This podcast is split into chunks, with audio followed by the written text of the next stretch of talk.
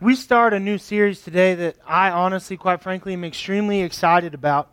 Uh, we're going to be looking at different women in the Bible. Uh, it is by no means an exhaustive list, but we're going to be looking at different women in the Bible and, and just learning from their stories. Uh, how this is going to work is we'll go through a different one each week. This week we're going to look at Esther. We'll just go through their story. We'll talk about their situations and what it is that we can learn from them. And we'll see in this series that uh, oftentimes I feel like women don't get the um, attention that they're due, especially in Scripture, uh, especially from the stage, uh, we will see that they are definitely not second class citizens in the Bible whatsoever, and that we can learn as much from uh, any woman as we can from any man. And uh, that applies to today, it applies to then. And, and so I, I, mean, I am excited about this series. It's not something that uh, I've ever done before, or quite frankly, really ever uh, heard before. And so we are going to take a look at that. As I said, we're, we're going to be taking a look at Esther, and Esther was an amazing woman. She was a woman that was um, extremely courageous in the face of, of death multiple times in her life. And so uh, we'll start there. As I said, we're just going to go through the story. We'll talk about some different things. Uh, when I think about Esther, the, the closest thing that I can uh, come up with, you know, as pastors, you're told to come up with some sort of introductory, like catch 'em type thing. And, and I got to be honest, there, I kept thinking about how does this apply to our world today? What what can we compare Esther to? And I kept coming back to to a soldier, and and I'll explain that. The reason I kept coming back to a soldier is because soldiers will literally, um, in the face of giving their life, do what they believe is right and battle for their convictions because of their belief. A lot of times, um, in, in in why they're fighting. Sometimes they're fighting because they signed up to do it and, and they're ordered to do it, and so they do that. But but that, that same level of selflessness, uh, of saying that despite what could go wrong for me, I'm going to go out and I'm going to fight for what is right. We see that both in, in, in the soldier and the American soldier and all soldiers and, and in Esther. Um, what happens in Esther is there's a king in this day, and, and, and the Jews, they're in exile, and, and the king is Xerxes. Uh, now, Xerxes holds this banquet to celebrate himself. And listen, they did parties right, right? They did parties right. This banquet is like a year long extravaganza. This isn't just some like, hey, come for one night and we'll have a good time. Uh, it's, it's going over a long period of time. Well, near the end of when this time is coming to a close, he he's got a queen. Her name is Vashti, and uh, he wants to show her off, right? Uh, she's a beautiful woman, and, and he wants like to bring her in front of his noblemen, in front of all these people, and say, look, you know, look at what's mine. And she's like, no, no, no, I'm not doing that, right? Like I'm, I'm not anyone's property. I don't know what she was thinking. She just de- declined the invitation, which really wasn't an invitation. He said, Hey, you need to come. And she said, No, I'm not going to do this. Well, kings aren't used to being told no. And so Xerxes gets angry, and he gets really angry. And, and he's looking for a way to, to punish her. And, and so one of the things I do like about Xerxes is that he's not somebody who always uh, just acts right away out of anger and fury, right? Like he takes some time to figure out what's the, exactly the best way to go about these things. And so a lot of kings in this day and age would have just been like, hey, off with her head, kill her, get her out of here. But he goes to his people and he says, so what's the best thing for me to do? What, what should I do with her? And they say, well, you, you need to make a decree that she can't ever enter your presence again and, and strip her of her title. So he doesn't take her life, but he removes her from the position of queen. And there's a decree, it, it becomes law that she just cannot be in his presence ever again. Well, he needs a new queen. He needs a new queen, and, and he gets lots of candidates. Enter stage right, here comes Esther. And Esther uh, is one of these women who is here in exile. Now, she's ordered by her uncle Mordecai not to tell anybody that she's a Jew. She, he tells her, hey, keep that secret. Okay, keep that secret. We don't want you to tell anybody. Um, Esther actually is an orphan uh, who was taken in by her uncle and raised as one of his own.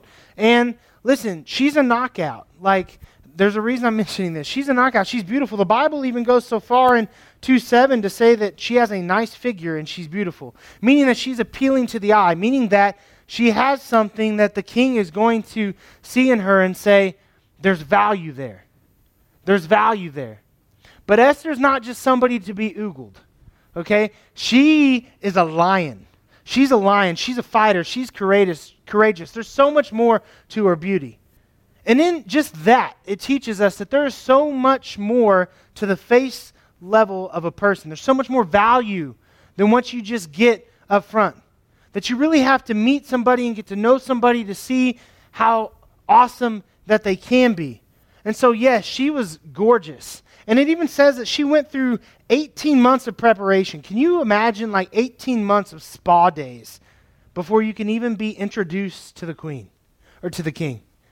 And they're doing all sorts of, you know, beautification and bathing and soaking her and smell good stuff. And I mean, just for 18 months straight, she has to go through this process just to come in to the presence of the king. The king was entranced by her beauty, though. He liked Esther a lot. He said clearly, hey, this woman's beautiful. He liked her more than others, but it also tells us that there was something about her that he just drew him to her, that he showed his favor to her more than he did to the other girls. Esther, as I said before, was extremely courageous. She was a lion, and, and her courage is unmatched by so many in Scripture. Esther did what was right at the risk of being wronged. And as I already stated multiple times, Esther risked her own life to do the right thing. She's a woman of conviction and isn't afraid of standing for what she thinks is right, even if it means that she dies. Even if it means that she dies. We see in Esther 2, chapter 2, 21, 23, it says, During the time Mordecai was sitting at the king's gate. Now, this is after she's become made queen.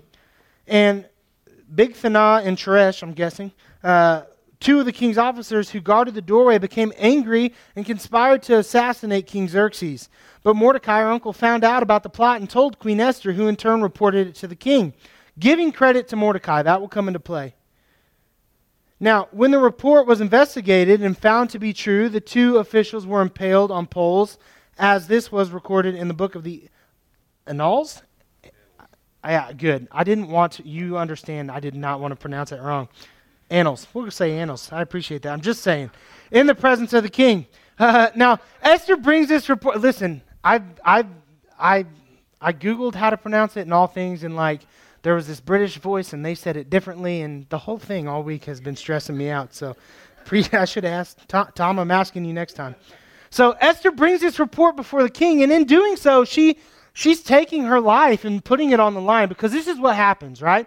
is that if Esther brings this report and no proof can be found, then for false accusations in her day and age, you receive the punishment that the person you accused would have received in your stead. So, what would have happened to her is that she would have been impaled on a spike herself just for coming to the king and saying, Somebody heard this and they told me about it, and they're seeking to kill you. Now, luckily for her, it was found and proven to be true. And so she gave credit to Mordecai and, and, and she was spared her life. But there's a risk there. See, there's a risk there. Now, you think about this. Here's the thing. Now, if Xerxes gets assassinated, she's no longer queen, okay? There's, there's an incentive there for her to report this. But, but she's still alive. Like, even if she stops being the queen, she still has her life. She still has her life, and yet she risked everything she had, everything she possibly could be, to do the right thing. I think that as Christians, sometimes we struggle to do this. We struggle to, to do what's right in the face of everything that could go bad against us, right? Like, I could stand up and say something about this situation, but I don't really want the trouble. I don't really want the trouble, right? like I can see this person being harassed, or I can see that person kind of being bullied in the workplace, or I can see this person uh, having a false accusation uh, being brought against them. But hey, all that stuff's going to work itself out, and I don't really need to uh, implant myself in this because I just don't want that trouble, and I, I don't want the risk of what could happen to me. Like then they'll say, hey, I'm I'm a pot stirrer and, and I caused all this drama and, and, and, I just don't want that on my conscience. And so we can always find a reason not to do the right thing because of how it benefits us. But Esther was a person who said, I don't care how this benefits me. Okay, I don't care how it benefits me not to do the right thing. I'd rather do the right thing and die for it. Or I'd rather do the right thing and be fired for it. I'd rather do the right thing and, and be reprimanded and have something put in my file for it than stand back and not do anything just because I know at the end of the day it would be okay and comfortable for me. She just wasn't going to have that. Now, this isn't the end of the danger. Danger doesn't stop here. After Xerxes kills these two men, he appoints a man by the name of Haman. And Haman was not a good guy. And he, he appoints him to the highest position that a noble can have in this kingdom. And Haman, uh, he takes full advantage of this. He's like, man, I am woo And he goes around and he's like, hey, you guys are going to have to bow to me now, and you're going to have to, like, praise me and tell me how good I am. So, like, when people walk by, everybody's taking a knee. Hey, it's Haman. Well, everybody except for Mordecai. See, because Mordecai is not going to bow to somebody who is not God. Who's not God. And so right away, Haman gets mad and he, he finds out that Mordecai is a Jew. Some of his people tell him, hey, this is a Jew. He's one of these people that have been exiled here. And listen, it's not just him, they're all going to cause trouble. And so in his anger, Haman says, well, we're going to find a way. Uh, we're going to find a way to kill all the Jews. We're going to get rid of all of them. Old, young, man, woman, like all of them. They're, we're going to find a way. Mordecai hears this. He becomes distressed. He puts on sackcloth, which uh, is, I mean, it's like the best thing I can think of is think of like a like an old potato bag, right? Like just as simple as can be. And he covers himself in ashes and he's just grieving in the streets and he's he's completely upset and he's in distress. And one of uh, one of Esther's eunuchs sees this and comes and reports it to her. And so he she sends word hey what's distressing you? What why are you so upset? What what's going on? And he explains to her everything that's happening I w- I wouldn't do this to, for Haman, and now Haman wants to kill all of us. He wants to kill all the Jews, which Esther is one of.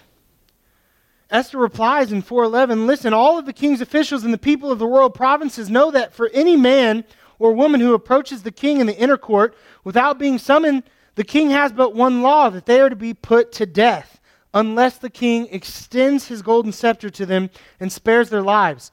But 30 days have passed since I was called to go to the king.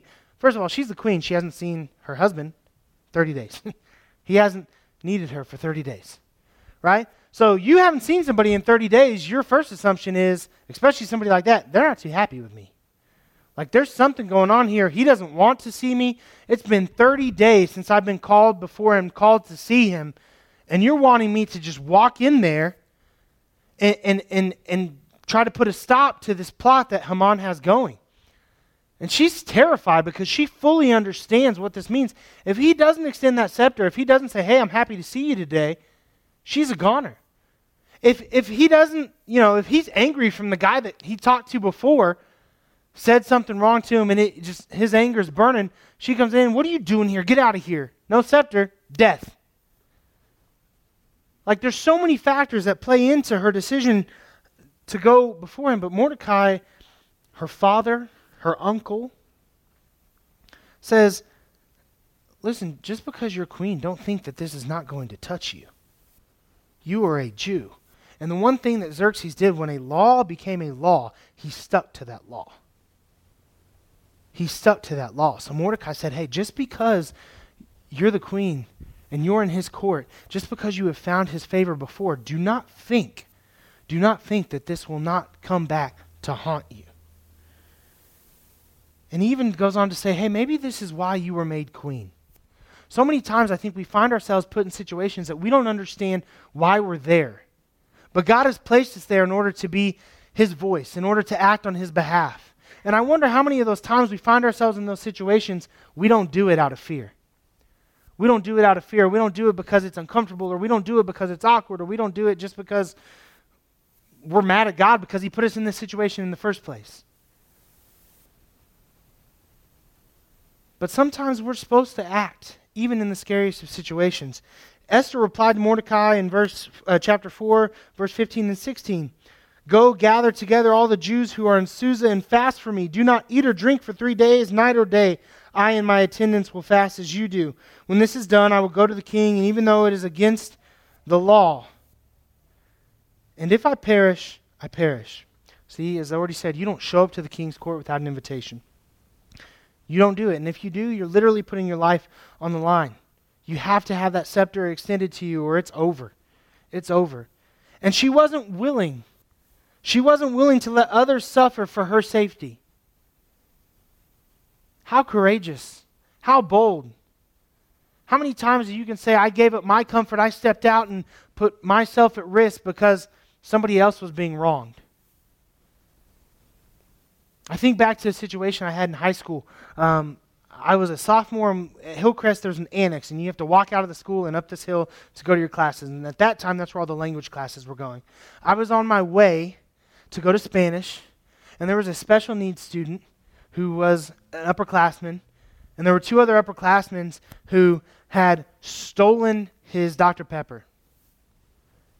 And they were, I mean, guys, this is a scene straight out of a movie. And they were passing it back and forth. Real jerks. Real jerks. Now, mind you, at that time, I'm this size, but in much better shape. A lot stronger, right? Big guy. I did not get messed with. Like, did not get messed with. I could have put a stop to that. Notice I said I could have because I didn't. I still think about that every single week, at least one time a week. I really do. And it chokes me up. It gets me upset because I had an opportunity to stand up for somebody who couldn't stand up for themselves. But because it would have been uncomfortable, because I would have had to put myself at risk of being in a fight two on one, and because uh, I just didn't want to be seen as the guy who was causing trouble or, or trying to be a tough guy or do any of those things, I just walked on by. And I have regretted it literally every single day since. One of the one times in my life where I had an opportunity to show courage, to stand up what, for what was right, I was a coward. I was a coward because it was better for me to not do it. I wonder how many times in life we've had situations like that where we haven't done the right thing just because maybe it was better for us not to.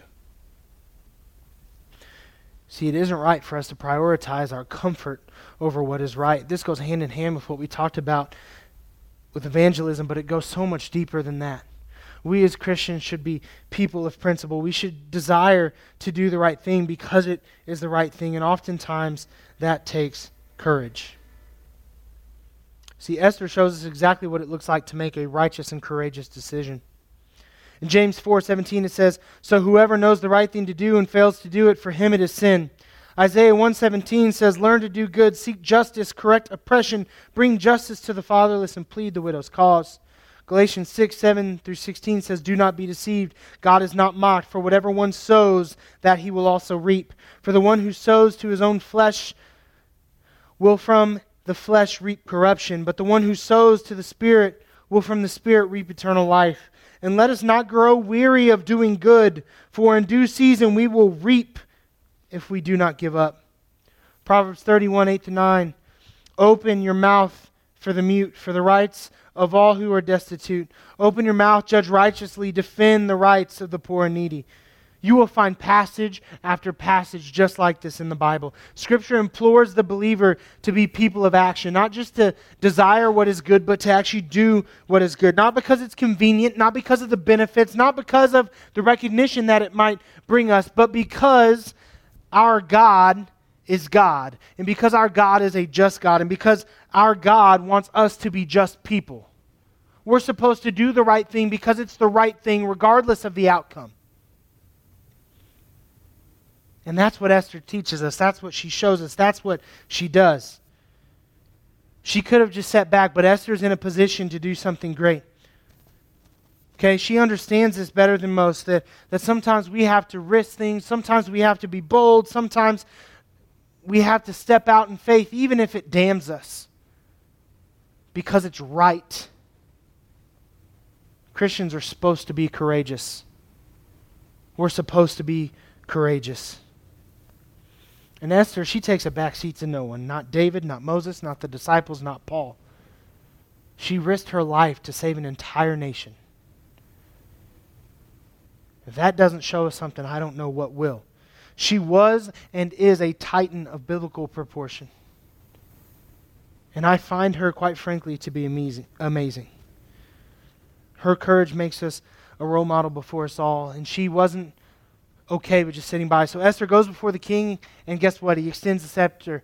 She, he gets a favor, and he says, Hey, even so much, he says, Whatever you want up to half of the kingdom, I'm going to give it to you. Literally, you could have half of the kingdom, it's yours. She says, I just want to have dinner with you and Haman. That's all I want.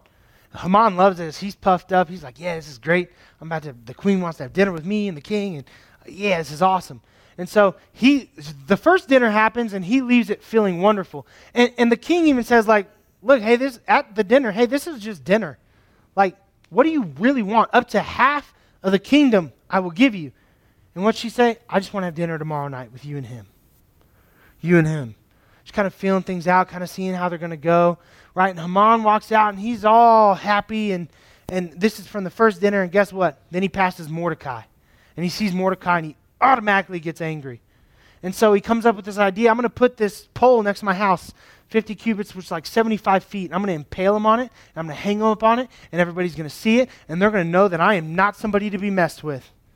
I am not somebody to be messed with.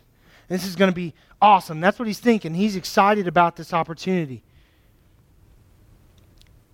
So, next night comes, and this is what happens. Uh, things are about to turn. The next night comes after this dinner, and, and the king can't sleep, and so he brings somebody uh, to, to come in and to read the record of all the recent happenings in the kingdom. And they bring up Mordecai. Mordecai saved you from this assassination plot. Remember, she gave credit to Mordecai when she came and told him. And he said, Well, what's been done for Mordecai? Like, nothing has been done for Mordecai. We need to do something for him. So next morning, Haman comes. Listen to how great this is. This is God, and this is awesome. Next morning, Haman comes, and the king says, Hey, what would you do for somebody that the king just wants to, to please, that the king just wants to lift up, that the king just wants to celebrate? Haman, thinking he must be talking about me. Says, Well, I'd put him up on a horse and I'd lead him through town and I'd have everybody shout praises to him. And so the king says, That's great idea. Go get Mordecai. Get a horse. You're going to lead him through town. You're going to lead Mordecai through town as everybody just praises Mordecai for what he's done. If that's not God, I don't know what is. Well, this just makes him even more angry. So he's mad. He's, I'm sure he's just walking around just angry, grumbling to himself. I can't believe this happened to me. It's stupid. Right? So here comes the dinner the next night. At least he's got something to look forward to. And the king is, talking and he goes back and he says, You know, what do you want? What do you, what do you want? Like, you want something. What do you want? I want to give. Like, the king is seeking to, to, to, to praise Esther and to give her something. And she says in chapter 7, 3 through 4, If I have found favor with you, your majesty, and if it pleases you, grant me my life this is my petition. Can you imagine how that knocks him off course? What are you talking about? You're the queen. Your life's not at risk. Just grant me my life. Grant me my life. I just want to live. And spare my people. This is my request. For I and my people have been sold to be destroyed, killed, and annihilated. If we had merely been sold as male and female slaves, listen to this. If you'd just given us away as slaves, I wouldn't have even come to you. It wouldn't have been worthy of your time. If we had just been sold off into slavedom, then, then nothing would have been said, but, but they're seeking our lives. God just, or not God, Xerxes, just please just grant us our lives. Just grant us our lives. Xerxes is like, whoa. He gets mad. Who is doing this? Who's coming after the queen? Who's coming after her people? And she says, it's this evil Haman. I told you earlier, the king, he wasn't somebody that acted right away, right? He stands up and he walks out in the courtyard. He's angry but he's trying to come to like a logical conclusion and, and not just act out of anger. Well, at this point, Haman jumps on Esther. Please spare me my life. And I just, I, I, I'm sorry, I didn't mean it. Like, have mercy on me, make me your slave, do whatever. And the king walks back in. It doesn't look like he's pleading for his life. And so the king goes on to say, Would you, You're even so bold to molest the queen in my court? And guess who ends up on that 75 foot pole right next to Haman's house? Haman. Haman. All because Esther took courage enough to act. All because Esther took courage enough to act. Third and final point, and we will pray. God cannot honor actions that you have never had the courage to take. I want you to hear that again. God cannot honor actions that you never had the courage to take. Sometimes in life, if we want to see God act, we have to act too. Sometimes in life, if we want to see God move, we have to move too. That doesn't mean that God cannot bring about his desires a different way. But so many times, I think as Christians, we look at God and we say, God, you're not moving here. And this isn't one of those things that's not in Scripture. I said God only helps those who help themselves. Not the case. Okay? Don't hear that in this. But what I am saying is that sometimes God calls us to act and to move. And if we don't do it, He can't bless that action that we take. If we won't obey God, how can we expect Him to do what it is that we are seeking for Him to do? So don't be a person who says, God, you're not acting on my behalf, and yet you never had the courage to do what it is that God has called you to do. Let's pray. God, I come to you right now. I thank you for this day. I thank you for the story of Esther. I thank you for the fact that she was courageous. God, she was a lioness. She was a fighter. She was somebody who saw what was right and did it regardless of the outcome, regardless of what may have happened to her. God, we're all supposed to be like that. We are all supposed to be like that. We're all supposed to be people who do what is right because it is right, not because it is comfortable, not because it may benefit us, not because of all the things good that we think may come of it, but just because the act itself is right. You are a just God. And you call us to be just people. Help us to be the voice for those who cannot fight for themselves. Help us to be people who are courageous enough to stand up for our convictions, for what our conscience is telling us is right, for us to stand up for the leading of the Spirit in our lives. Help us to be a church who doesn't sit back in comfort, who doesn't say, God, we're not going to do this because whatever reason. Help us to be leaders in this community as individuals and collectively who say, This is what we feel God wants to do, and so we are going to do it. We ask for all these things and we ask for courage. In Jesus' name, amen.